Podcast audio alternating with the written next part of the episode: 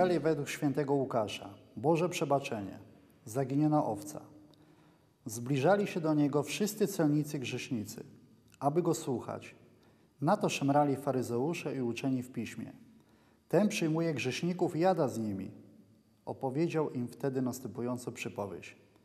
Któż z was, gdy ma sto owiec, a zgubi jedną z nich, nie pozostawia dziewięćdziesięciu dziewięciu na pustyni i nie idzie za zgubioną, aż ją znajdzie? A gdy ją znajdzie, bierze z radością na ramiona i wraca do domu, sprasza przyjaciół i sąsiadów i mówi Cieście się ze mną, bo znalazłem owcę, która mi zaginęła. Powiadam wam, tak samo w niebie, większa będzie radość z grzesznika, który się nawraca, niż 99 sprawiedliwych, którzy nie potrzebują nawrócenia. Wybrałem ten fragment ze Słowa Bożego dlatego, ponieważ ja, będąc od urodzenia katolikiem, zostałem przyjęty, umożliwiono mu powrót na łono rodziny Kościoła katolickiego, za co jestem bardzo wdzięczny, z czego jestem dumny i to nadało i nadaje nieustannie sens, pokazuje mi drogę temu, co robię dziś. Czyli została mi dana kolejna szansa. Po tym wszystkim złym, po tym wszystkim strasznym, czego w życiu się dopuściłem, czego oczywiście żałuję, za co przepraszam każdego. Dziękuję.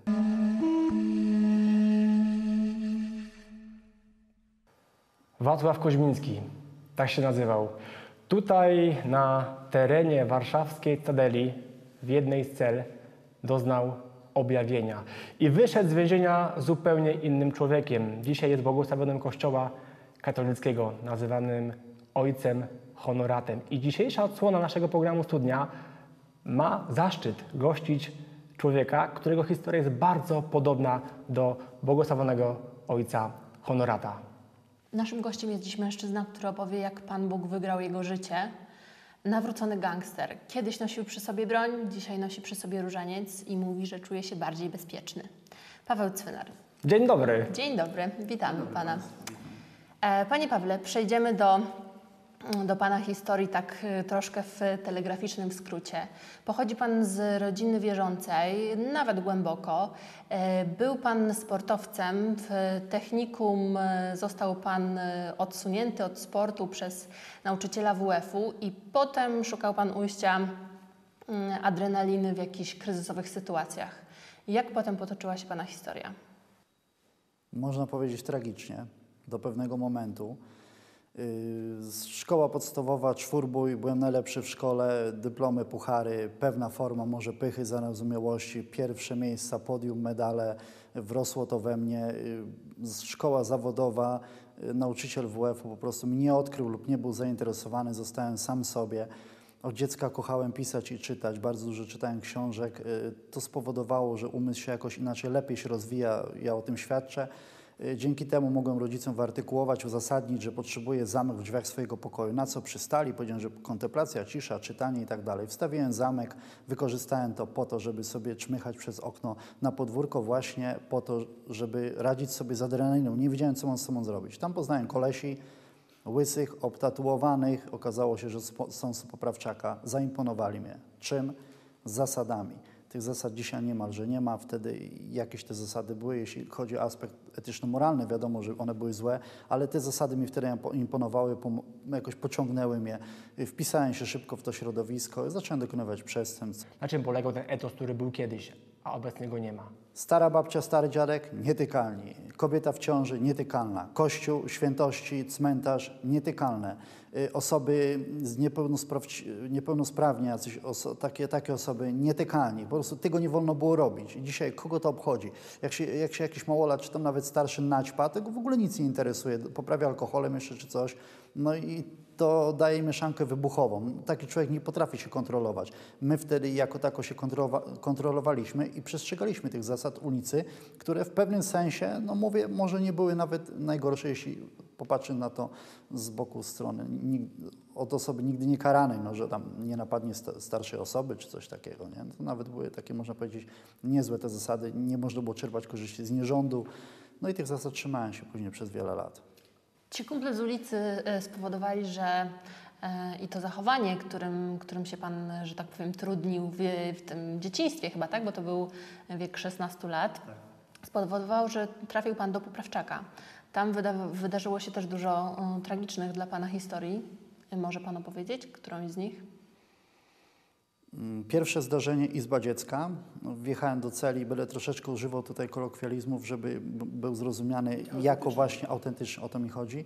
Yy, Wjechałem do celi, był koleżka pod celą, zacząłem trenować pompki. Danielek, dzisiaj już chłopak nie żyje, jak wielu, wielu moich innych przyjaciół, kolegów i tak dalej, nie żyją już.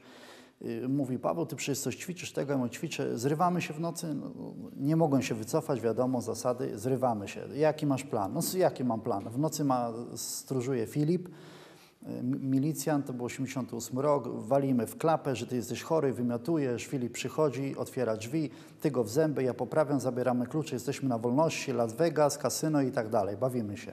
No plan, mówię, dobry, trochę się obawiałem, ale mówię, wchodzę w to.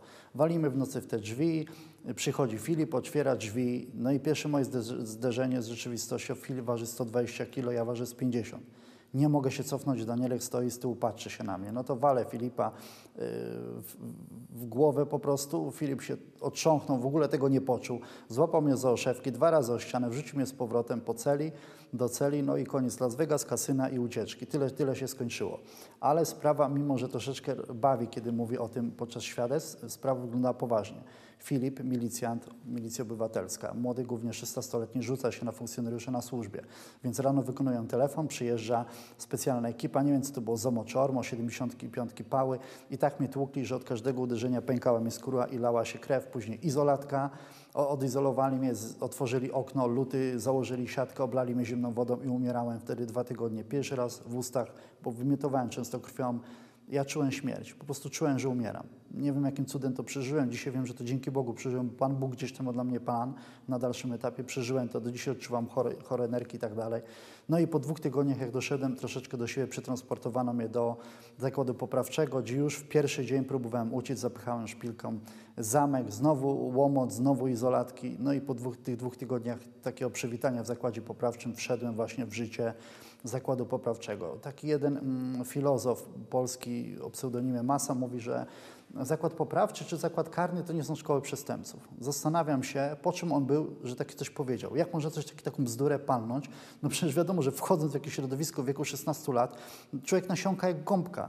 I ja Uczymy się tylko gorszych rzeczy, tak? Błyskawicznie, jak robić włamania, jak otworzyć zamek, łucznik szperakami, że ktoś musi stać na obcince, w którą stronę uciekać, gdzie na przykład radiowóz nie wjedzie. Nie uciekaj ulicą, bo oni cię dojadą samochodem, zawsze przez płot czy w krzaki, tam samochód nie wiedzie, a wiadomo, y, milicjanci w tamtych latach spasieni często popijali, więc zaraz zadyszka, tak że się zerwiesz. Ja to wszystko miałem wpajane, łącznie nawet uczyłem się ubliżenia, wyzywania tak zwane wiąchy, czyli to była taka seria tam ubliżeń i tym się, tym po prostu poprawczaka można było odróżnić. A czemu pan trafił do więzienia właściwie? Jaki był główny powód przestępstwa? Zakład karny, czyli rok czasu szkolenia w zakładzie poprawczym, wyszedłem na wolność już jako jakiś tam mm, konstrukcja tego przestępcy we mnie już stężniała, wyszedłem, skrzyknęliśmy się y, jako koledzy z zakładu poprawczego, zorganizowaliśmy sobie ekipę, no i pojechaliśmy na napady, mieliśmy po 17 lat, ja miałem zaledwo skończony rok, miesiąc czasu. Aresztowali nas, tam ileś osób, grupę już aresztowali nas, zakład karny. Przyszedłem z zakładu karnego, w ogóle się nie bałem, wszedłem jak do siebie do domu, ponieważ po poprawczaku zakład karny jawił mi się jako przedszkole. W poprawczaku byliśmy niemalże codziennie bici, męczeni, jakieś y, czołgali nas po ziemi i tak dalej. W zakładzie karnym na klawisze nie obchodziło, żeby nas iść tu czy coś, chyba że trzeba było, to ktoś oberwał. Dyrektor mnie na przywitanie wziął do siebie, tak jak każdego zresztą na przywitanie, mówi do mnie, słuchaj, nadajemy Ci status y, recydywisty, ponieważ w Poprawczaku miałeś takie, nie inne papiery. Pobiłem bardzo mocno kolegę w Poprawczaku, który trafił na, do szpitala, miano mi postawić zarzut usiłowania zabójstwa. Dużo tych historii było, nie mam czasu, żebym o tym wszystkim opowiadał. To były dosyć mocne zdarzenia i dlatego przyznano mi status recydywisty. W wieku 17 lat wylądowałem na recydywie, na tak zwane przeszkolenie, żeby ta recydywa stara mnie uspokoiła. I nie powiem, ta recydywa mnie pewnych rzeczy nauczyła, które mi się później w życiu przydały. Nie mówię w złym kontekście tego. Takie były to zasady typowo ludzkie. Nie rób tego, nie rób głupich rzeczy, nie rób komuś krzywdy bez sensu i tak dalej, i tak. Gdzie w Poprawczaku uczono mi typowej rzeźni. Złap, zbij, skop, zabierz, musisz za wszelką cenę. No co małolaci mają w głowach? Ja też tego się nauczyłem, a recydywa mnie nauczyła już innych rzeczy, które później mnie inaczej ukształtowały. Tak się zaczęło w zakładzie karnym. Panie Pawle, nie miał Pan wyrzutów sumienia, jak wspomina Pan tą sytuację, kiedy pobił Pan kolegę w Poprawczaku? Nie, ponieważ e, sumienie człowieka, młodego chłopaka, czy nawet starszego, potrafi być tak skrzywione, że przestaje po prostu nam wypominać już cokolwiek. My stajemy do, do rywalizacji o złe rzeczy. Tak jak święty Paweł powiedział, wys- w- startujcie w zawodach, w dobrych zawodach wystąpiłem. Ja występowałem w złych zawodach, mi to imponowało, taki po prostu wtedy byłem, tak działałem i ja raczej się szczyciłem z jakichś takich złych rzeczy, typu, typu na przykład napady rabunkowe, co były zagrożone bardzo dużą karą, jeśli chodzi o, o, wyrok. Ja nie zdawałem sobie z tego sprawy, że, że aż takie wyroki, 15-10 lat można było za to dostać, ja się tym parałem. I tak jak mówię, szybko mnie to wszystko wykrzywiło, sumienie mi zostało wykrzywione i ja nie czułem przykładowo, że coś robię złego. Aczkolwiek wychowanie z domu dało mi to, że ja nigdy nie występowałem przeciwko Panu Bogu, nigdy nie występowałem przeciwko Kościołowi katolickiemu i nigdy nie plułem na, na, na nasze polskie wartości, nigdy tego nie robiłem. Aczkolwiek mówię, Pan Bóg- sobie niech będzie tam, ja będę tutaj, ja sobie jakoś tam nawet nieźle radzę.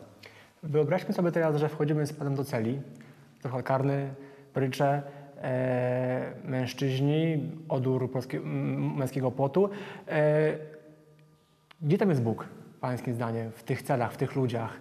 Czy pan spotkał ludzi wierzących w w ogóle w więzieniu? Bóg jest y, zazwyczaj przed drzwiami.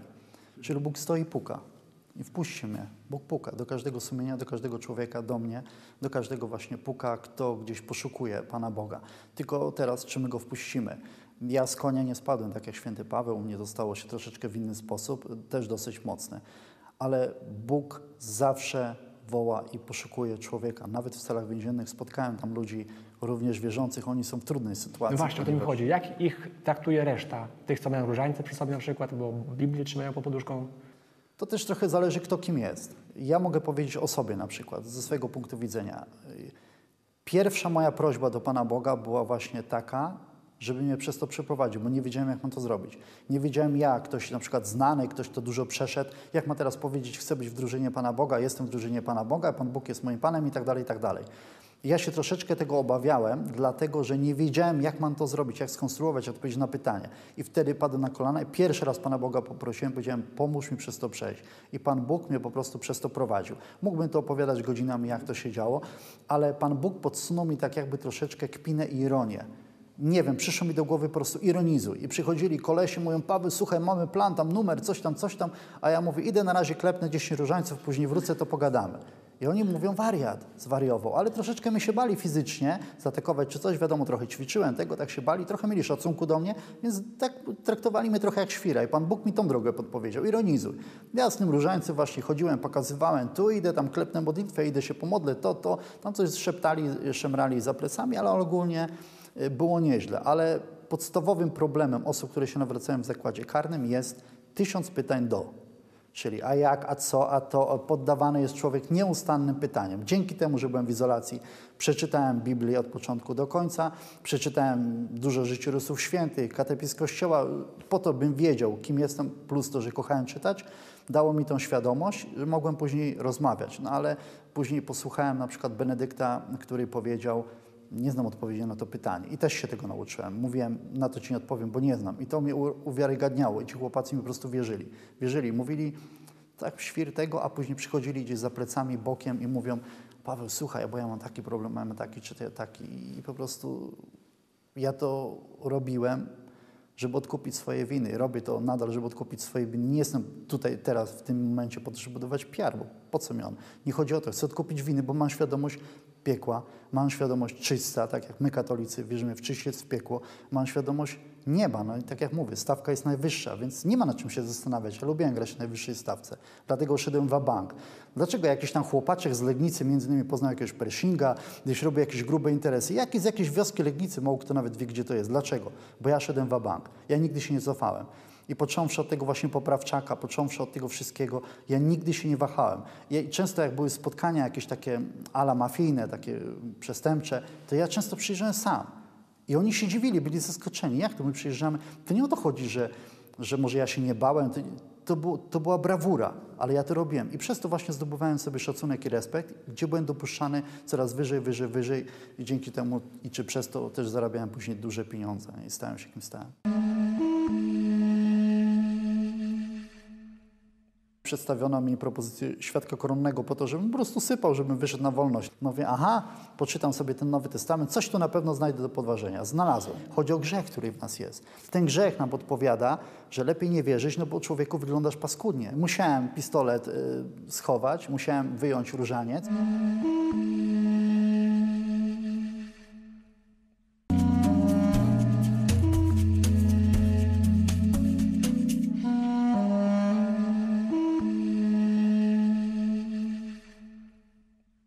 Razy pan otarł się o śmierć w swoim życiu?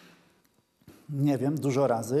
Od samego dziecka, tak, tak jak już mówiłem, mm, wybuch gazu rzucił mnie na ścianę, ledwo przeżyłem, później reanimacja, zjadłem mydło w wieku dwóch lat, później wypadłem z pierwszego piętra przez okno, miałem wypadki samochodowe, gdzie moi koledzy, przyjaciele zginęli jako kierowca, na przykład siedział koło mnie, zginął.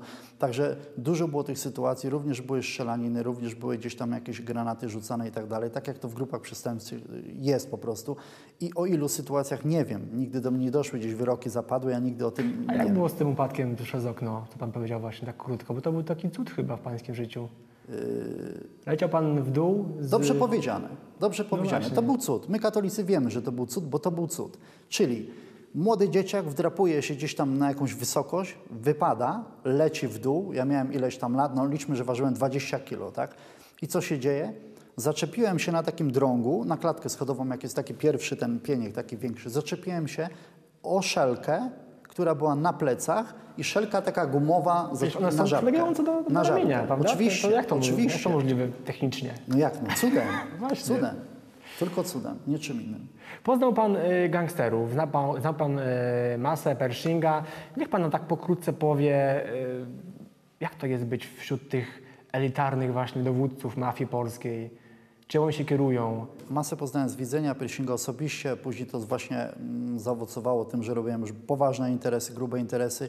Ja byłem jakimś tam, można powiedzieć, dowódcą gdzieś tam daleko. Ja nie mówię, że byłem tam kimś jakimś znanym, czy jakąś dużą postacią. Gdzieś u siebie tam swoje robiłem. Y, co jest właśnie z tą przestępczością, co mi się nie podobało. Ja zostałem wychowany na starych zasadach, na solidnym podłożu. Większość z tych przestępców nie widziała więzienia na oczy. W wieku 50 lat przykładowo pierwszy raz byli karani. Ja wzrastałem od podwórka, od poprawczaka, przeszedłem wszystkie szczeble. Przez 15 lat grypsowałem, czyli można powiedzieć, byłem w jakichś tam komandosach w więzieniu. To mnie zobowiąz- zobowiązywało. I ja widziałem, ile z tych ludziach błędów. Widziałem po prostu, jak już rozgrywka się toczyła o duże pieniądze, widziałem fałsz, czyli odchodzenie na bok. Słuchaj, Franka musimy odpalić, albo Kazikowi musimy porwać dziecko, albo tam żonę zastrzelić, czy, czy, czy matkę, czy coś. To są straszne sprawy. I to nie współgrało nawet z tym, z moimi zasadami, z moimi wartościami i wielu moich kolegów, którzy też również byli w tym wychowani. Czyli można powiedzieć inna liga, inne zasady, nie pasowało mi to. Cofnąłem się między innymi stąd z Warszawy, gdzie tu przyjeżdżałem, też robię interesy. Wycofałem się do siebie na Dolny Śląsk i tam ograniczyłem troszeczkę, zamknąłem się, nie potrzebowałem dużej łyżki i zarabiałem ile zarabiałem, radziłem sobie dobrze i nie, chcia, nie chciałem już tego dużego świata, ponieważ kompletnie nie było tam zasad. To może będzie naiwne pytanie z mojej strony, ale czy pan jako były przestępca widzi nadzieję dla tych ludzi? Tych Dla najwyższych? każdego. Dla każdego? Dla każdego widzę nadzieję. Najwyżsi się nawracali, na przykład proces Norymberga czy coś. Wielcy ateiści, wielcy politycy z lewej strony. No mógłbym tutaj wymieniać bardzo, bardzo dużo. Nawet święty Paweł, który Tak, gdzieś tam kamolami rzucał w Szczepana, czy tam obserwował, czy dobrze rzucają, a później takie rzeczy robił de facto mój patron. Także lista jest długa, wiemy o tym. Widzę, widzę nadzieję dla każdego i dlatego właśnie przez to, że widzę tą nadzieję, dzięki temu, że ją widzę, jeżdżę do zakładów karnych, do swoich kolegów, przyjaciół, czy nawet obcych i mówię, że to jest możliwe. Jak się zapytałem dlaczego, dlatego, że ja tu jestem i ja to mówię. I ja to się dzieje w moim życiu. To jest fakt, to się dzieje. U mnie to się dzieje z kogoś, który po prostu był, można powiedzieć, że jakiś byłem bogaty, miałem co chciałem.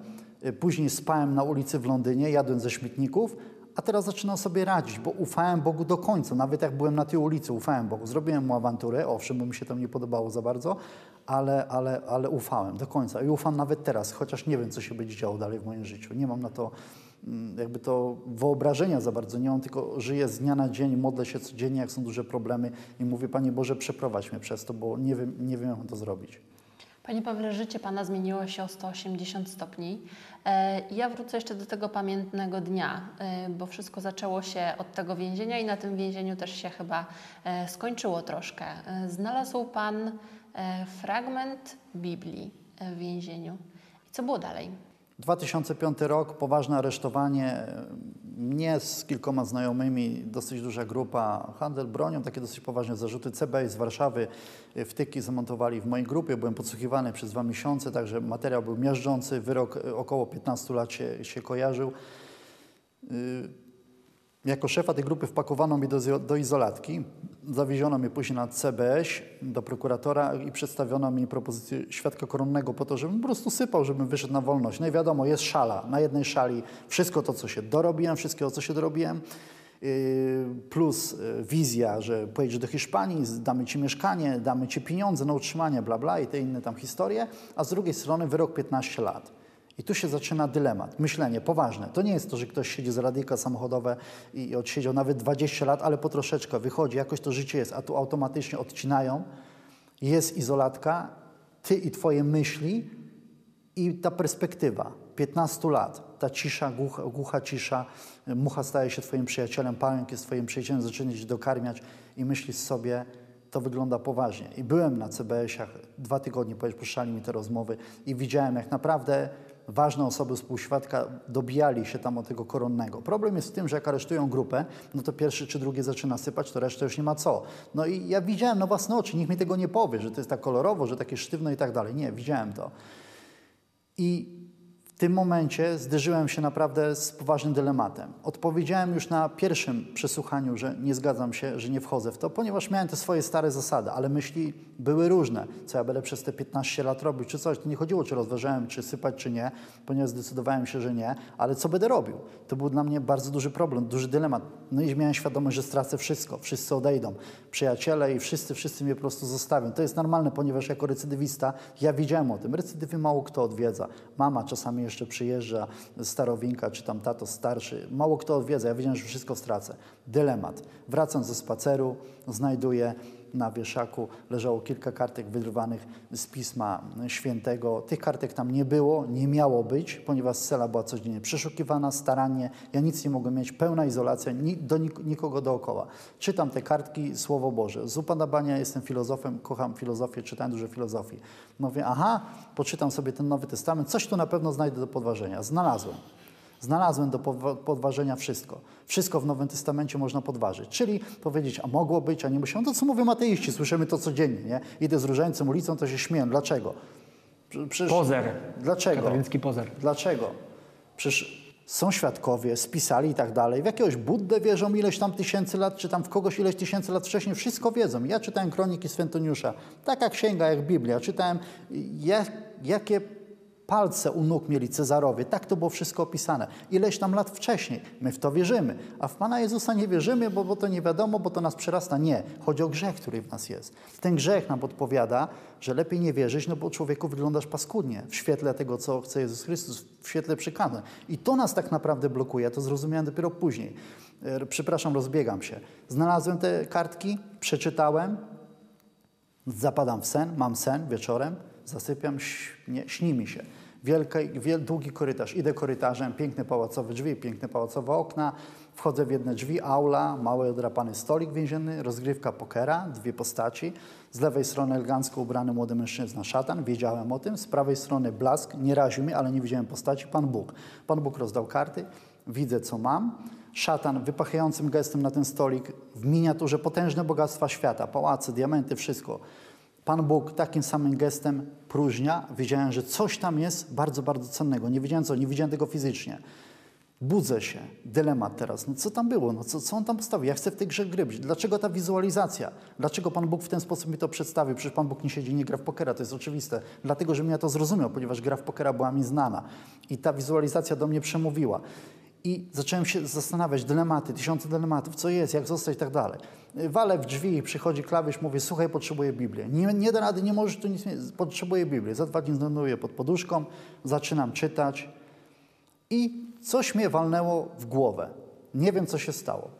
Budzę się pewnego dnia, minus 30 parę stopni, Wrocław, 2005 rok, pamiętam tą zimę do dzisiaj. Ja otwieram okno, w takiej klatce jeszcze byłem w Tygrysowie, miałem problem, otwieram, uchylam okno, rozbieram się i kładę się krzyżem na takiej posadzce jak tutaj betonowej.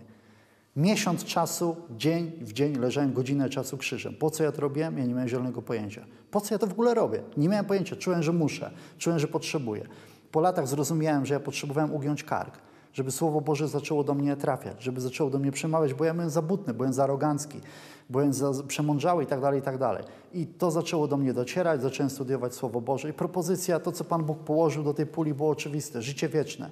Stawki większej być nie mogło, stawki większej nie ma, więc głupi by był, jakbym w to nie wszedł, więc zagrałem o najwyższą stawkę do tej pory jestem, trwam w roz, rozgrywce o najwyższą stawkę. Nie ma wyższej stawki. Jestem tego pewny, jestem tego przekonany. W kościele, w którym się modliłem, w Legnicy, święty Jacek, pod wezwaniem świętego Jacka, Eucharystia, krew, do Wrocławia, medyczne badania, tkanka sercowa mężczyzny, wiek 33 lata w stanie agonalnym. Niech mi ktoś teraz powie, że Boga nie ma.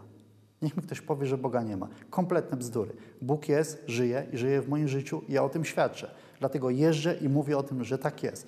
Nie ma wyższej stawki, nie słuchajcie bzdur.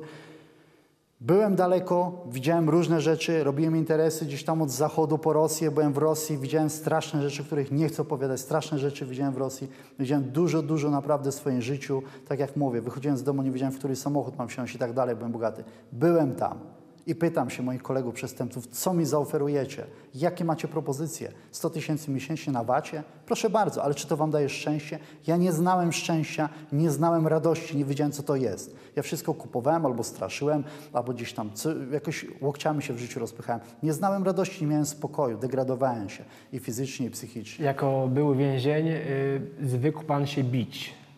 Był, był Pan w tym dobry, był Pan silny, zwinny.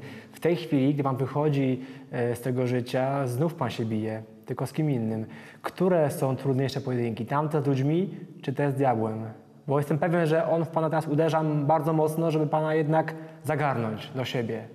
Czasami się śmieję, ponieważ diabeł we mnie tak oczywiście, w oczywisty sposób uderza. Ja jako katolik to rozróżniam. Już kiedyś nie wiedziałem, co się dzieje, że na przykład ktoś mi chodzi po mieszkaniu i rzuca jakieś rzeczy. Myślę sobie, co się dzieje, straszne rzeczy się dzieje, duch mnie nawiedził, a teraz dla mnie to nie jest jakaś wielka sprawa. Po Normalne. Ktoś się tłucze, tak dzwonię do księdza, mówię, proszę księdza, proszę przyjść, bo mi się tłucze po chacie, już nawet w dzień się tłucze. Przychodzi ksiądz, e, e, poświęcił mieszkanie i ducha nie było. Akurat jak siedziałem, pisałem tą książkę, tą pierwszą, to, to ducha miałem na mieszkaniu. Takie sytuacje są. Wczoraj na przykład miałem spotkanie, również dawałem takie małe świadectwo. W pociągu tak mnie powykręcało, jak jechałem, że ja się nie mogłem ruszyć, a przecież jestem sportowcem. Chodzę na siłownię, biegam, ćwiczę, a tak mnie powykręcało w pociągu i co zrobiłem? Zacząłem się śmiać, bo widziałem, że to on. Po prostu przychodzi różne takie swoje tam psoty robi. Ja się, ja się śmieję po prostu tak, jak byłem wtedy wojownikiem, Jestem wojownikiem, tak jak można powiedzieć, z natury. Może nie, biję się aż dobrze, trochę boks trenowałem, trochę siłownię, tego nie jestem jakimś fighterem z ulicy, nie, nie o to chodzi. Ale szatan oczywiście walczy inaczej, inną broń. Musiałem pistolet y, schować, musiałem wyjąć różaniec i walczyć w inny sposób, czyli okazać swoją słabość, powiedzieć w pokorze Panu Bogu, słuchaj, pomóż mi, bo ja sobie z nim nie dam rady, bo on jest od początku. On jest upadłym aniołem, czyli ja nie mam z nim szans, tylko proszę Cię, Panie Boże, pomagaj mi. Ja się modlę, proszę Pana Boga cały czas o pomoc i mam różne zarzuty, różne, w różny sposób uderzę. Nawet przez ludzi. Przychodzą ludzie, mówią, Ty gwiazdorze, jesteś gwiazdorem, robisz sobie PR, flesze i tak dalej i straszą. Uderzają w ego, uderzają we wszystko, z każdej strony przychodzą. I trzeba to zrozumieć, trzeba to znieść, że po prostu niektórzy też dla niego pracują wśród ludzi, są jego pracownicy. Także, także to jest o wiele cięższa i trudniejsza walka, bo trzeba go rozpoznać. On jest niewidzialny, trzeba go rozpoznać. A w tamtym życiu wroga widziałem. Widziałem, że Franek i Kazik się na mnie czają, to ja ich zajdę z lewej i, i ja ich dopadnę. No i tak. A dzisiaj to wygląda inaczej, to jest trudniejsze. Proszę Państwa, błogosławiony ojciec Honorat tutaj w więzieniu na warszawskiej Cydeli zobaczył Boga i się nawrócił. I nasz gość również w więzieniu zobaczył Boga, jak mu rozdaje karty i się nawrócił. Paweł Cwynar był naszym gościem i Państwa gościem. Dziękujemy Panu za to świadectwo i życzymy powodzenia w tej walce do końca życia, żeby było zwycięskie na koniec tam w niebie i tam wspólnie się możemy spotkamy. Czego Panu i sobie życzymy. Bardzo dziękuję, ufam, że owoce tego, tego spotkania naszego dzisiaj tu i teraz będą, będą dobre. Amen. Do widzenia Państwu. Do widzenia.